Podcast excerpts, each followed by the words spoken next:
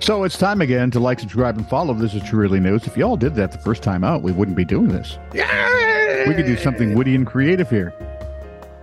Which would Have be a you stretch. met us? I have. It'd be a stretch. Okay. So anyway, like, subscribe, follow. I think there are bells involved and check marks and all sorts of things you have to. So jump through those hoops, and then you're uh, like an official card-carrying TITR member. We love Which that. means you can now wherever you find your TRT TITR fic. blah, blah, blah, blah. I'm not saying titter because I because I giggle. Um, Like a We're- schoolgirl. where was I? Well, more like a schoolboy, but okay. yeah, well, there is that. where was I? Uh, oh, um, Comment. You can comment wherever you find us. Yep. Wherever you get your TITR fix, leave a comment there, and, and Scott will find it because, God forbid, anything should be written about anything that he hasn't read. Right. Especially wombat poop. and it works out. And there we go, because it's cubed. Can also send stories, please. Nothing about wombat poop, if you would, to TITR at netradio.network. Oh, don't look so surprised. You know somebody's going to dig up something somewhere. I sure hope so.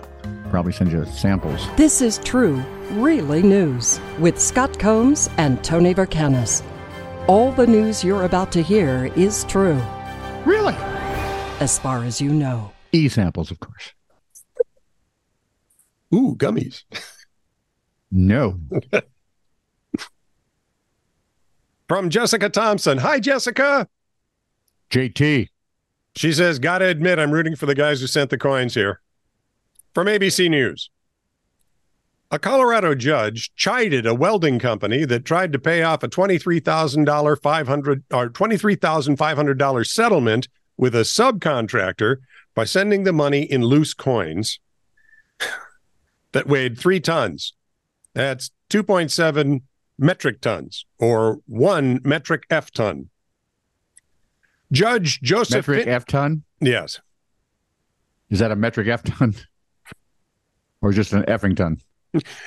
Ooh, Effington. It's got to be a name of a town in England. No, it's a really just a train stop. Ah, there we It's go. where the slower bear was.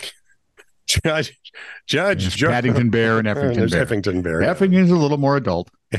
Judge Joseph Findley ruled JMF Enterprises acted maliciously and in bad faith by delivering a custom made metal box containing the coins that was too heavy to be carried in the freight elevator at the offices for fired up fabrications lawyers, let alone with the forklift required to carry it.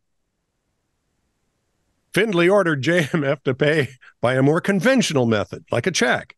He also said it'd have to be a bigger check by an estimated $8,092 to cover legal fees Oh, for the ensuing dispute. see, I thought Over they whether- write, write one like they give to winners at tournaments and things. No, over. Well, see, if they're smart, that's what they're going to do. You know? Because I think this, I think this was meant to be a joke, and it went south badly. There was a dispute over Well, whether it had the dude. right to pay in coins. If there are attorneys involved, the Yeah. joke has already gone bad. One of the subcontractor's lawyers, Danielle Beam, said the coin payment was a symbolic middle finger. Well, so lawyers for JMF said the settlement agreement did not.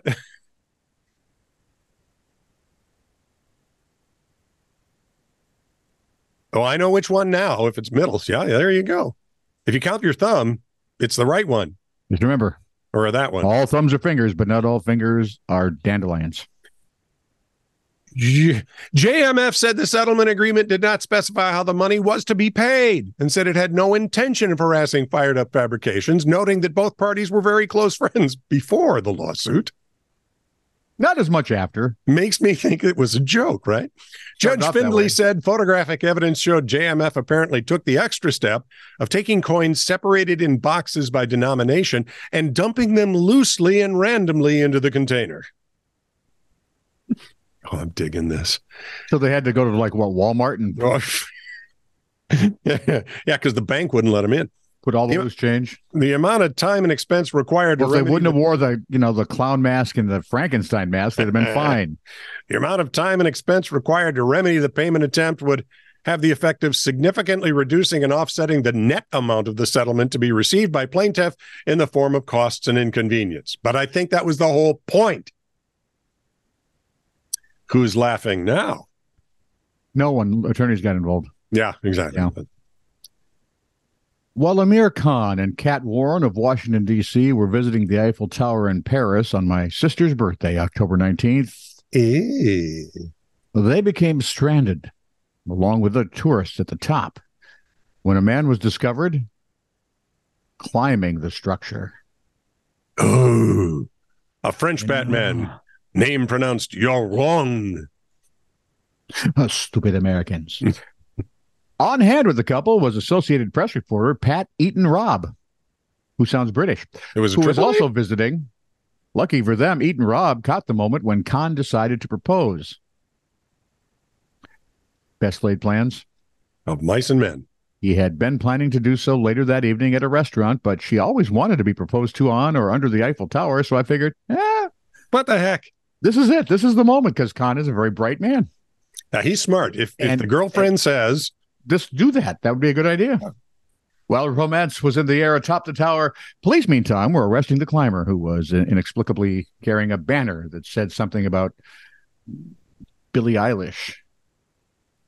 I don't know who he is. she, she's Sure. a singer. Oh, She's actually the real deal. That that gal can write and sing. really? Yeah. Great for you, Billy. Good job. I don't know why you guys crawling up the Eiffel Tower with a banner that has your name on it, but Uh, it might be due to her boobacious tatas. oh. I withdraw.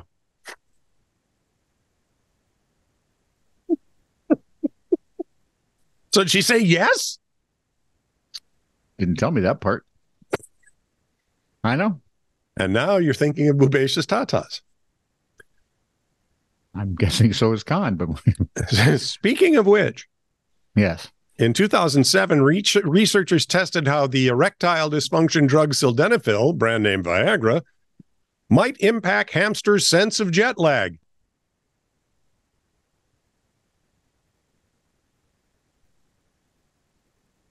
right? Sure. In laboratory I, con- you know, my wife and I were just talking. about that. I wonder. what else could you use Viagra for? In laboratory conditions that simulated a six hours time zone change, hamsters that received a single dose of Viagra were found to adjust up to 50% quicker than hamsters that did not receive Viagra. Because the drug appeared to have such a powerful effect in the hamsters, the researchers speculated Viagra might be, have useful applications in treating jet lag in humans. Well, Don't. At least he'll have something to play with. Here we go. High school. High school seniors in Marlin, Texas, who can probably spell Viagra, and- but don't actually use it, are Don't getting need a to. few. They're in ex- high schools. They're perpetually that way. they got a. f- It's any day that ends in Y. Um, they got a few extra days off of school last spring, according to KWTX TV. Hey, good for you guys. Yep. The reason 28 of the 33 seniors, if you do your math, that's about 85% or 58 of them, were not, right? 38, 23, 28, 33, 58. Hut, hut. We're not, we're not eligible to graduate, according to an audit performed by the Marlin Independent School District. The What reason state? What state was this in? we are in Marlin, Texas, Okay. What? What reason? What, what was the reason? they had failed or neglected to complete a course or they had too many absences. So, no matter where you put the school, the student problem is the same. Right. I Right. either ain't doing the work or I just ain't showing up. Yeah. The ceremony originally, see how times are changed. We knew we had to go to school.